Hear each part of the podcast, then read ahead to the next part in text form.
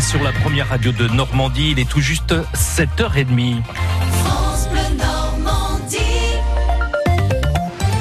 Votre journal avec euh, Michel Legorju. Notre-Dame de Paris incendiée, mais sauvée d'un effroyable incendie. Un feu qui part des combles, une flèche qui s'effondre un monument historique qui menace de vaciller. Voilà ce que l'on sait du violent incendie qui a ravagé la cathédrale Notre-Dame de Paris et a emporté la toiture construite entre le 12e et le 14e siècle. L'incendie a pris hier soir vers 18h50 dans les combles de l'édifice vieux de 9 siècles. Il s'est propagé très vite à une grande partie du toit. Les flammes ont dévoré la charpente qu'on appelle la forêt sur plus de 100 mètres. La flèche qui surplombait ce joyau gothique, monument le plus visité d'Europe, et ses vitraux centenaires n'ont donc pas résisté aux flammes. Notre-Dame de Paris a été défigurée, mais ne s'est pas totalement effondrée grâce à l'intervention des pompiers qui ont sauvé provisoirement la structure de l'édifice. Le lieutenant-colonel Gabriel Plus, porte-parole des pompiers de Paris, il était 4 heures ce matin. L'incendie est complètement maîtrisé. Euh, il est pratiquement éteint.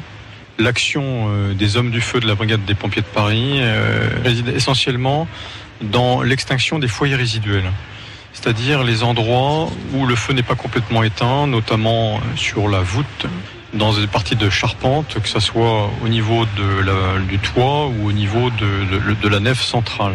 Donc notre action, elle est simple, puisque les deux beffrois ont été sauvés puisque l'ensemble de la structure de la cathédrale Notre-Dame a été sauvée, de faire en sorte que le feu ne reprenne pas, de faire en sorte que la structure soit préservée et de bien identifier les parties fragilisées.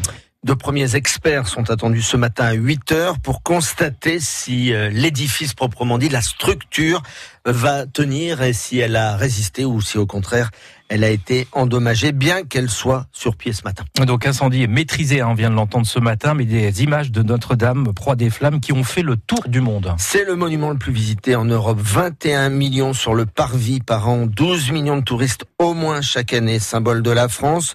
Une catastrophe terrible à voir, des scènes déchirantes de Berlin, Londres, Washington et d'autres capitales, du Vatican ou de Jérusalem. Les réactions se sont multipliées toute la nuit. Le pire a même été évité, même si la bataille n'est pas encore totalement gagnée. C'est ce qu'a déclaré le chef de l'État sur le parvis de l'édifice sinistré. Mais cette cathédrale, nous la rebâtirons. Emmanuel Macron. Cette cathédrale, nous la rebâtirons. Tous ensemble. Et le projet que nous aurons pour les années à venir, mais je m'y engage. Une souscription nationale sera lancée, et bien au-delà de nos frontières. Nous ferons appel aux plus grands talents, et ils sont nombreux qui viendront y contribuer. Et nous rebâtirons nous rebâtirons Notre-Dame. Parce que c'est ce que les Français attendent. Parce que c'est ce que notre histoire mérite. Parce que c'est notre destin profond.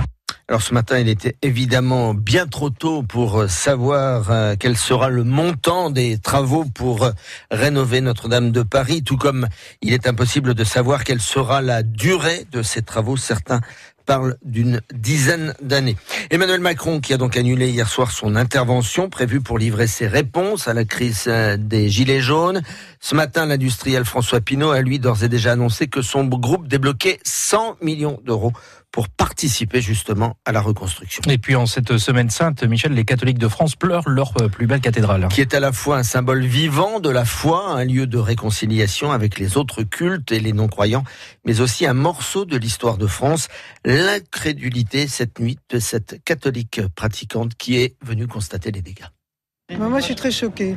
D'abord parce que je suis catholique et que j'étais encore à la messe hier soir. Enfin, c'est pas le fait que je sois catholique, mais il se trouve que j'y vais tous les dimanches soirs. J'y étais encore hier soir. Bon, le Notre-Dame, c'est. Je peux pas vous dire, ça me. Après, il y, y, y a le symbole, il y a je peux pas dire, je vais dire des banalités, quoi. Moi, pour moi, c'est comme un cauchemar. Bon, après, ils vont construire, il y a des compagnons, on a des gens extraordinaires, il y a tout, toute l'humanité, enfin, toute la planète va s'y mettre pour donner des dons. Il va y avoir des, tas de gens qui vont venir entre partout.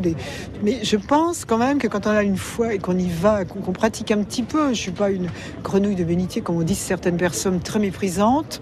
Franchement, euh, ça, ça c'est terrible. Les prêtres de l'évêché de Bayeux-Lisieux seront réunis à 18h30 ce soir en l'église Saint-Étienne de Caen pour adresser leur soutien aux prêtres de Paris, d'autant, je vous l'ai dit, que nous sommes en pleine semaine sainte et que le week-end prochain, ce sera le week-end de Pâques. Côté euh, judiciaire, côté enquête, le parquet de Paris lui a ouvert une enquête du chef de destruction involontaire par incendie. La piste d'un départ de feu accidentel depuis le chantier en cours sur le toit de la cathédrale retient l'attention des enquêteurs. Les ouvriers du chantier sont entendus depuis la nuit dernière par ces enquêteurs, indique ce matin le parquet de Paris. Et puis j'ajoute euh, que le père Berthoud, porte-parole de l'évêché, sera notre invité tout à l'heure à 8h15. Et puis si vous voulez réagir suite à cet incendie, vous n'hésitez pas, vous le savez, France Bleu vous donne la parole ce matin, 02 31 44 48 44. Dans le reste de l'actualité dans notre région, la fin du calvaire pour une enseignante accusée à tort de violence sur l'un de ses élèves âgés de 4 ans, Anne Doitot, institutrice dans une école de Livaro dans le Qui avait été accusée en décembre 2016 par la maman d'un enfant, a été donc euh, disculpée, relaxée des faits reprochés au début de ce mois.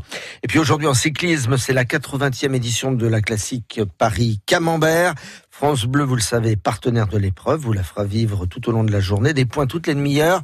Et l'arrivée en direct, le vainqueur de l'an dernier, le français Lilian Calmejane sera au départ, tout comme Romain Bardet qui effectue sa rentrée, mais aussi le Normand Guillaume Martin.